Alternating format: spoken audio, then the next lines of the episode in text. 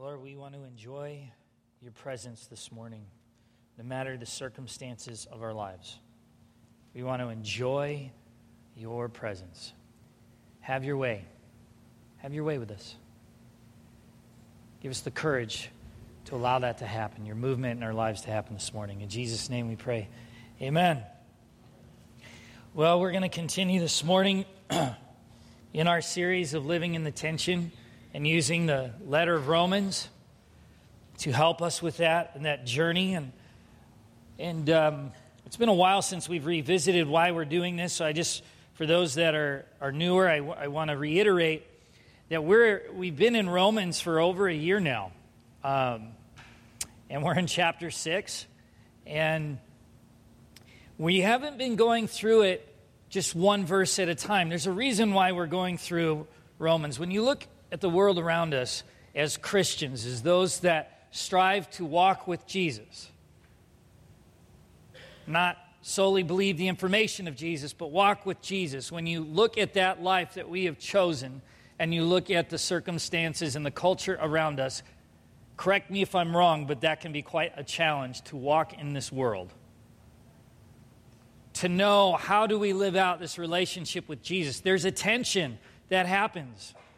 And there's something, there's a responsibility as the church to let Jesus be the head of us, to be the leader, to be the one that speaks in us and through us. And oftentimes, we can take that responsibility away from Him and do it for Him. And when we do that, we usually go one side of issues or another. When you look at the, the stuff in our country that is the issues and the things are just so tumultuous and so hard to know what to do as a Christian. And so we either condone certain things because it becomes easier to not have to deal with it, or we condemn it because we think we're judge and jury. And yet there's a middle ground, and it's not, I'm not talking about the balance of the two, I'm talking about what Jesus wants to do. And we want to seek and know Him in a way that we allow Him we allow Him to move through us in such a way that we can sit in the tension that these extremes in our culture bring and respond in a way that speaks of His heart and who He is. And the letter of Romans, the book of Romans, uh, the time and the culture then is, was not too different from now as far as the things that they're dealing with. And so we see Paul live with Jesus in such a way that shows us how to sit in some of that tension. And that's why we're doing what we're doing because we want Jesus to be the head and we want Him to lead our hearts and we want Him to be what people see, not just our opinions, but who He is. How many want people to see Jesus in you? I can tell you, my life has not always been the example of that. I want it to be.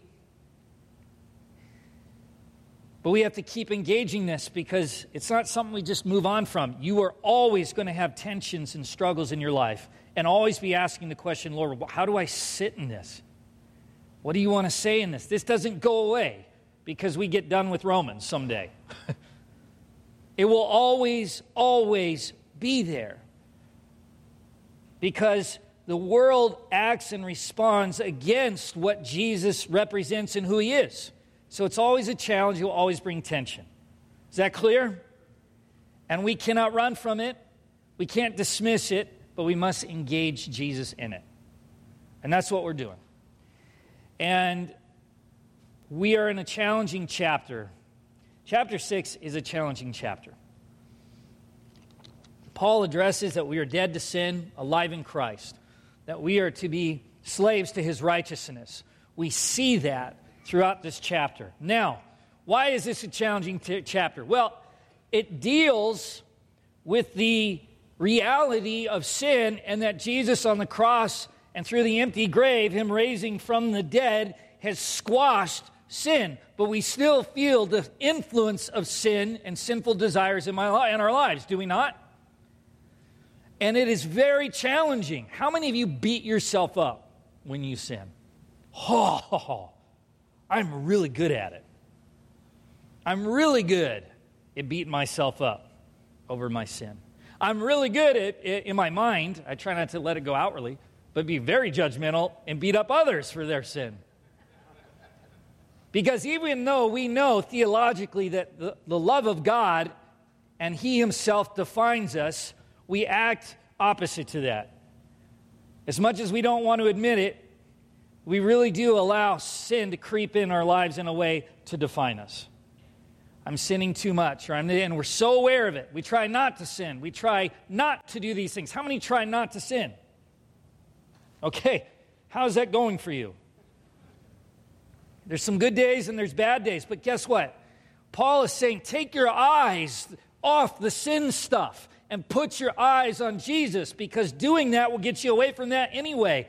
But if we are always trying to avoid sin, we're giving ourselves still as a slave to sin, but in a different way. It's on our minds. I've missed the mark. I've not done this right. I haven't done that right. And now we're living in a earn it culture yet again in our own minds. I need to earn it because even though it's grace, that's a nice idea, but I don't understand it. So let's just go back to the merit part. Because at least I know where I stand. If I sin, at least I know I'm not really walking with Him. Or if I don't sin, wait a minute, still doesn't guarantee I'm walking with Him, does it? Doing the right things does not guarantee you a great relationship with Jesus. Engaging Jesus and having a relationship with Jesus usually will guarantee you a good relationship with Jesus. And you know what else it'll do? You won't be walking in the sin, you'll be walking in Him. Now, that's great. I believe that. I think it's right. Really hard. Is it not? That's really hard. Today we're going to look at uh, verses 11 through 14 of chapter 6. And to the naked eye, the verse communicates something very uh, obvious. But what we want to talk about what's underneath that fuels this because it's the underneath of the things that we read that we chat, we're challenged with, isn't it? It's those things that we don't talk about that we struggle with. I believe, I believe with all my heart that if I walk in Jesus, that sin won't, I won't be a slave to sin, I'll be a, a slave to Him. But I know my thoughts and I know my struggles, and it doesn't always convey what I hope for in my relationship with Jesus. In the most private spaces of our minds and our hearts, there can be struggle, deep struggle, even with knowing that Jesus is the way, the truth, and the life, and that, and that having relationship with Him is the most important thing. But we still struggle with giving our way, ourselves away to other things that are not Him. Who's with me in that? Am I the only one? If we're really honest, even through our great intentions and wants and desires of Him, it becomes challenging. And so we, we read this. Do not, excuse me, verse 11. So you should consider yourselves to be dead to the power of sin and alive to God through Christ Jesus. Yes? Amen. We should. Paul says this Do not let sin control the way you live. Don't let it control you. Do not give in to sinful desires. Do not let any part of your body become an instrument of evil to serve sin. Instead, give yourselves completely to God. For you were dead, but now you have new life. So use your whole body as an instrument to do what is right for the glory of God.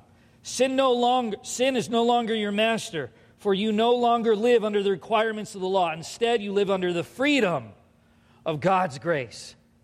Amen. Yes? We live under the freedom of God's grace. That's a great statement. That feels good to say. That feels good to know. And it hurts that I don't live in it more often. Being honest. The grace of God that brings freedom. The space to receive and exercise his faithfulness.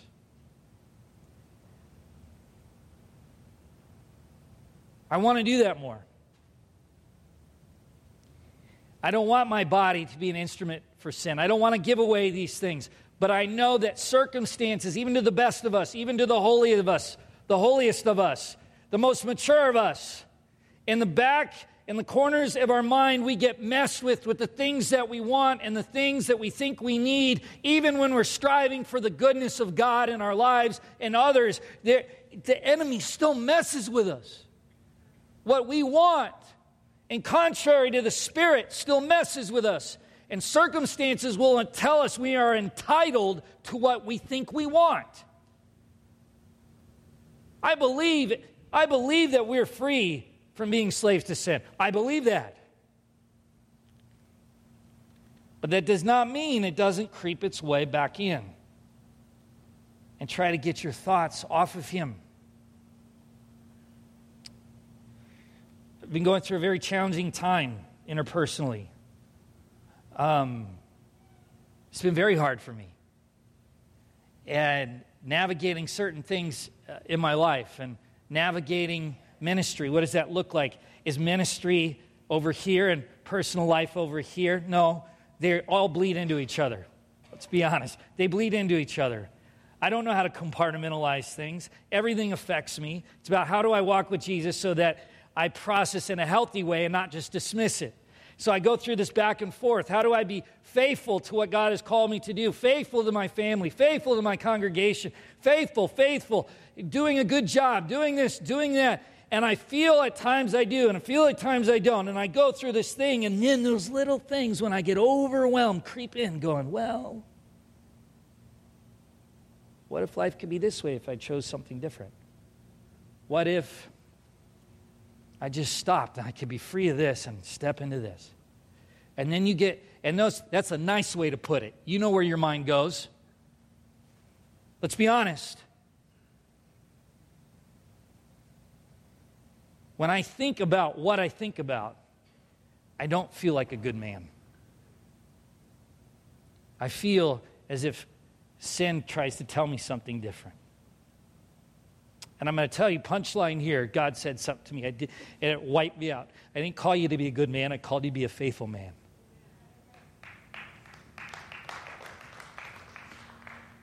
He's good. I said, okay, Lord, that was really, that was great. Let's put that on a bumper sticker. What do I do with that? What do I do with that? Because I feel the struggle. I know I don't want to give my, my body away to the sinful things. I know that I am dead to sin, but it's, it's still present, it's still there. I don't know. And so I, I, I'm asking the Lord, I need your help. How many have cried out for help? How many have heard silence? I heard silence. So, I've been through seminary, I know the stuff, I know.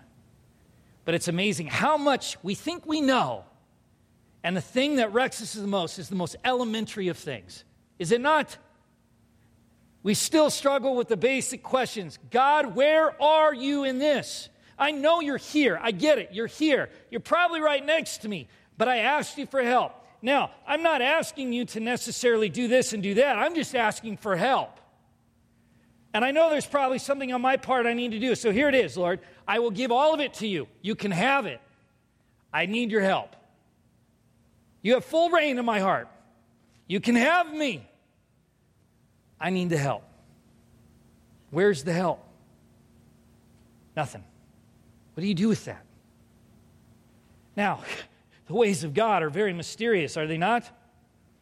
I have no idea why he does or how he does the things he does. He can just do them and he does them. And we're on, we are along for the ride. And is it not frustrating at times? I believe in the promises of God, but I do have a very specific interpretation of what those promises are. And when those interpretations aren't met exactly, when I ask the Lord to, to show me how those, those promises affect me now and help me now, I expect them to help me a certain way, and they're not helping me that way. What do I do with that? Who's experienced this? Is it not a question we all have, even the most mature of us in Christ. We do. We struggle with this. And I believe, let me say this with clarity, that God allows us to for a very specific purpose, which I'll save to the end. So I'm going through this process. And then this weekend was a horrible weekend as far as emotional energy dispersed family dynamics, all this kind of stuff. And then you come into a Sunday morning and you want to I don't know what it is that we have to think we have to show up all good and ready to go. I did not. I think I scared Mark. He comes in and I'm just, I'm just, I look like a zombie. I'm done. I'm tapped out. I know that God is my source of strength. I know these things. I'm ready for it to happen, but I'm getting a little fatigued and impatient. When's it going to happen? How's it going to happen? Not even thinking for a second, I'm thinking and asking all the wrong things. All of them. How do we get away from the, the temptation of sin causing us to bring us back into the sense of slavery? Paul says it very clear. He says, I, Paul, a slave to Christ. That's the goal. Well, what does it mean to choose to have no choice? Well, even my expectations of help have to be surrendered. Even my desires for help have to be surrendered. Ouch. Whoa, what? Wait. Wait a minute. We have prayer meetings all over the world to pray for healing, to pray for people to be saved, to pray for all these things. You mean, God, you want me to lay down those things? Yes. Whoa, that doesn't make sense. Now, because I'm a judgmental person and cynical, in my heart, I really am. In my mind, I'm very judgmental and cynical. I will be straightforward with you that I try not to land there in my actions, but I can be. And the Lord talks me out of it. Anyone to do that? Okay? When I listen to mainstream Christian music, in my mind, I go, bleh. That's not dismissing its power for people. That's not, I'm saying for me. And, and Christian radio is usually the last thing that I will try when everyone's on commercial break. I will even try the country station before I will try the Christian station. And it's not because I don't like Christian music. It's just something about it. It's just not, ah. So, God being God always gives us an opportunity to humble ourselves. So this morning, I feel at peace. This is weird. It's a paradox to me. I feel at peace, but extremely scattered. I know that God's going to do something, and I'm at peace at that. I have no idea what He's going to do. Completely scattered. And I turn on the radio, and somehow I left it on Christian radio. And this song comes on, and I heard it one time, and, and I couldn't hear the words. I was driving through traffic, and I couldn't hear the words when I first heard it. But I thought, if that person is saying what I think they're saying, that's really good. They're probably not. And I turned it. Cynical, judgmental. Heard it this morning. And I wept. I want to walk, and we want to walk in the freedom that grace affords us. But what is that freedom? Is it freedom from sin and death? Yes. Sharon preached a great message that death is not the end, it doesn't happen for us eternally, those of us in Christ Jesus. But to me, the freedom is to choose someone that we cannot fathom, that we don't have answers for about how they are the way they are or why they do what they do, but we have a freedom that grace affords us to be with Jesus for eternity. Now, we've heard that. But, yay. Eternity is an easy word to say because we can't fathom it. Even in my mind, eternity still has an end date.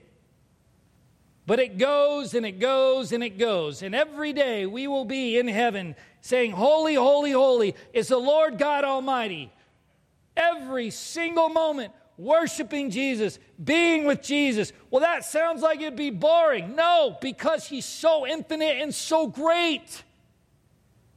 And there's so much to who he is. When you look outside, I, I love the very few times I'm on Facebook, I love the pictures that people take of just the scenery because it says to me they're noticing the creativity of God and how vast he is, and it's a microcosm of who he is. as big of an expression of who He is, it is to us, it's minuscule as far as eternity. So, why do we get lost in all these things that are human desires, the things that we think we need and we think we want? Because they are vapors and they don't breathe life. And even when we approach God, guess what? God, I want your healing. I want your salvation. I want your peace. Are those good things to want? Yes. Would you want Jesus if you got none of it? Be honest with yourself. Don't answer me.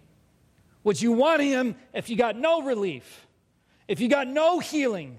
If you got no sense of that peace that everything's going to be okay? Would you still want him? So I'm going to read you these lyrics that I heard this morning. And I had to fight my cynicism going, this is corny to read song lyrics. And the Lord said to me, Who told you that? Me.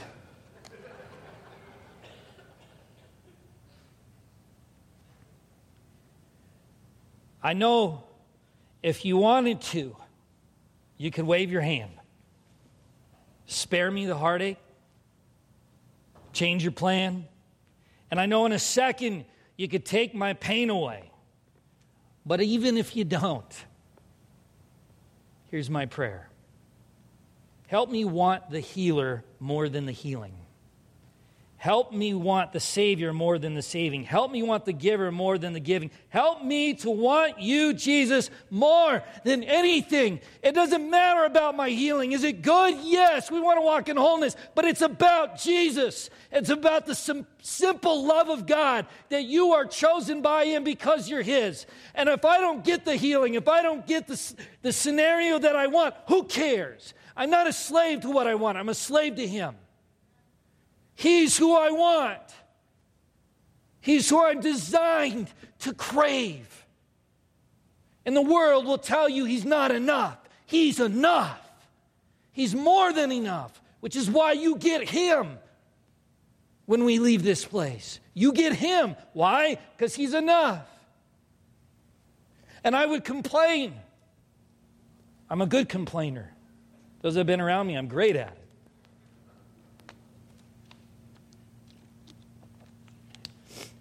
I say, and I said it to Mark this week, I'm tired. Why are you tired, Brendan? It's a short version of a short synopsis. Everybody wants something from me.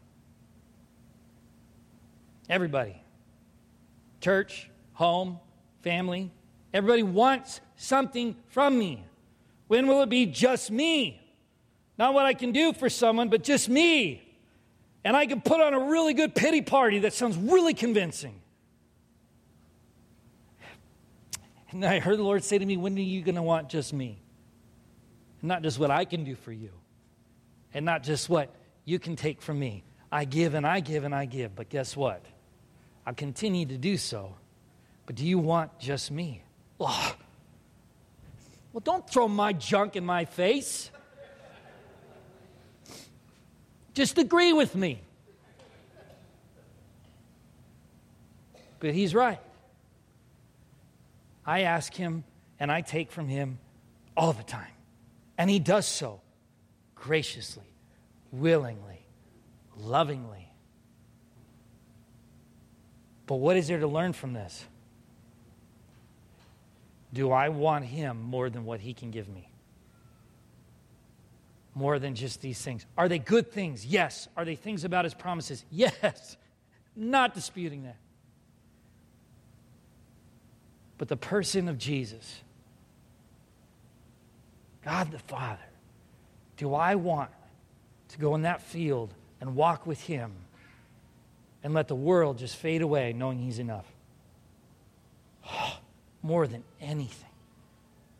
More than anything because my thoughts have taken me down that dark road in a place of where, what if I get what I want? Oh, it'll rob me. It'll rob me. Because nothing can fulfill like the love of God. Nothing, folks.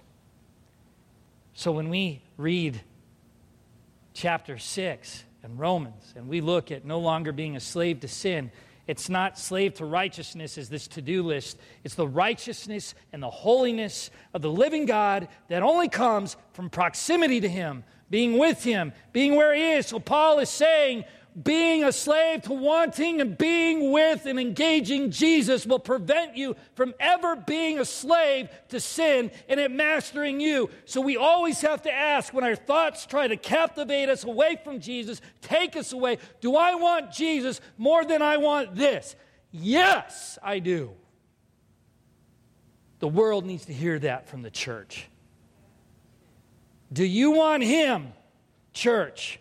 More than you want the right answers to the, to the political questions, more than you want the right answers and the right this and the, your own desires of this. Do you want Him more than that? Because if that is not our desire, we are not the church. I'm sorry, that's a flat statement. But if we are not lovers of Jesus, who are we? We're a really cool social club.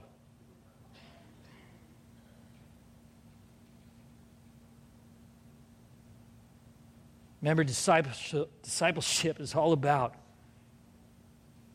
teaching people to love whom you love, which is Jesus. Because of Him, I don't have to be a slave to my own thoughts and my own feelings and my own desires. I get Him, and He's going to work it out. I don't know how He does it, I don't care how He does it. I just want to be with Him. And I thank God for terrible times that graciously lead me and lead us into what we may wouldn't know, but what we really need to live. So I ask you, do you want Him more than anything? And if you don't right now, that's where we invite the Lord in to mess with us. Is it fun? No, I guarantee it'll be miserable. Real talk. It's hard. Is it worth it? Yes, it is. You know what breaks my heart? Watching people walk away from it. Because the work seems too hard. Or it seems too simple that it can't be true. There's got to be more than to just being with Jesus. Really? Tell me what it is. Tell me what it is. If there's something more than Jesus, I'd love to hear someone's opinion on that. Because there isn't. You can read scripture a million times and it'll come to the same conclusion. Jesus is the way, the truth, and the life. And in John 17, he says, I want my people to be with me. Done deal, folks. Let's pray. God, whoa. I will admit your ways frustrate me at times because they're unknown to me. But I thank you that you don't leave yourself unknown to me. You've made yourself known. And I pray in Jesus' name that we as a body would continue, continue to lay down, lay down the things that we think we want and engage you. Engage you and want you first. Wants you always.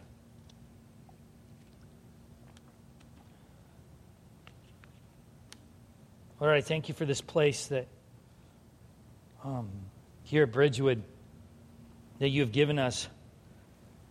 I believe for the majority of the time is, is a safe place. And I, I thank you, um, selfishly, I thank you that uh, I'm in a safe place to share what you're doing in my life that doesn't go unseen to me. And I pray that this would continue to be a safe place, that we can share our lives with one another without judgment or fear of ridicule, but knowing that you are the one that changes hearts, and you will do that. In your timing and your good pleasure, we are to love one another, we're to encourage one another, we're to walk with one another. And I pray that we would continue to do that, no matter what we think it may cost, because you are enough. I pray if I've said anything that is not of you, that you would remove it from our hearts and our ears in Jesus' name. And the things that we need to hear that are truth, that are of you, would be um, infused on our spirits. We pray that your Holy Spirit would breathe in a fresh wind right now in Jesus' name.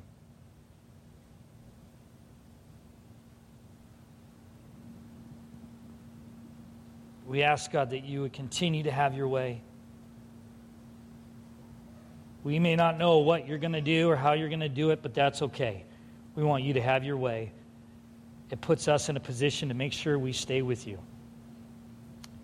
So we give you that control. We ask that you would continue um, to give us the courage to say yes to you. We pray your blessing over our tithes and our offerings this morning. This is not just a thing we do at church, it is something that our lives must always reflect as a response to you. So we respond to you now with faithfulness. It's all you ask of us. It's just to be faithful, to desire and be with you. I pray that these tithes and offerings would reflect that, and I pray that they would be used for your kingdom and for your glory to teach people why we love you and to how to love you in return. So we thank you, Lord. In Jesus' name we pray. Amen.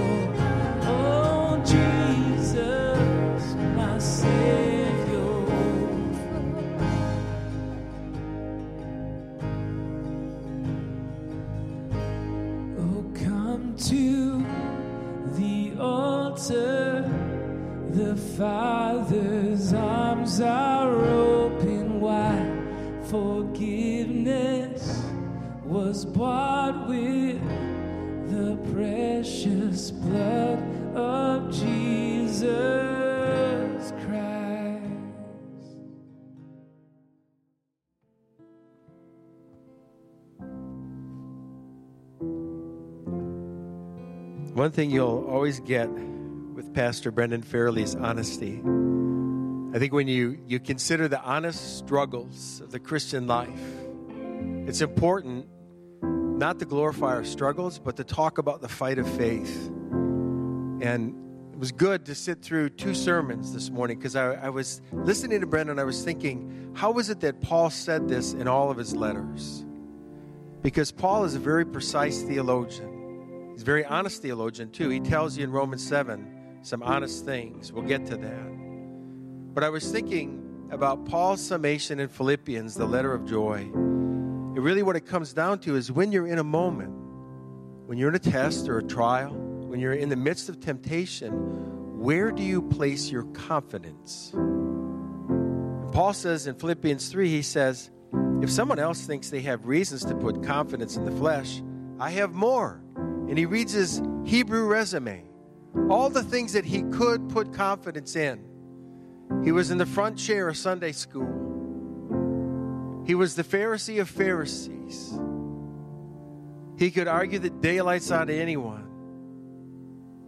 But he said, all of that got me nowhere. Actually, it got him somewhere he didn't want to be. And he says, No, I'm not going to put confidence in that. Verse 7 But whatever were gains to me, I now consider loss for the sake of Christ. What is more, I consider everything a loss because of the surpassing worth of knowing Christ Jesus, my Lord. The surpassing worth. If you're in a moment, you may not be in one now, but the thing about life is give it an hour. It's kind of like Minnesota weather. The question is where will you place your confidence? Will it be in what you can do? Or will it be in who Jesus is? Let's pray. Lord, as we go from this place, we have a fresh reminder through your word. We know you're with us. Help us, God, to place our confidence fully in you. Not in what we can do, not in what we've done, not on anything else, but fully resting on the one who's raised me, the one who saved me, and the one who will yet save me. In your name and honor we pray.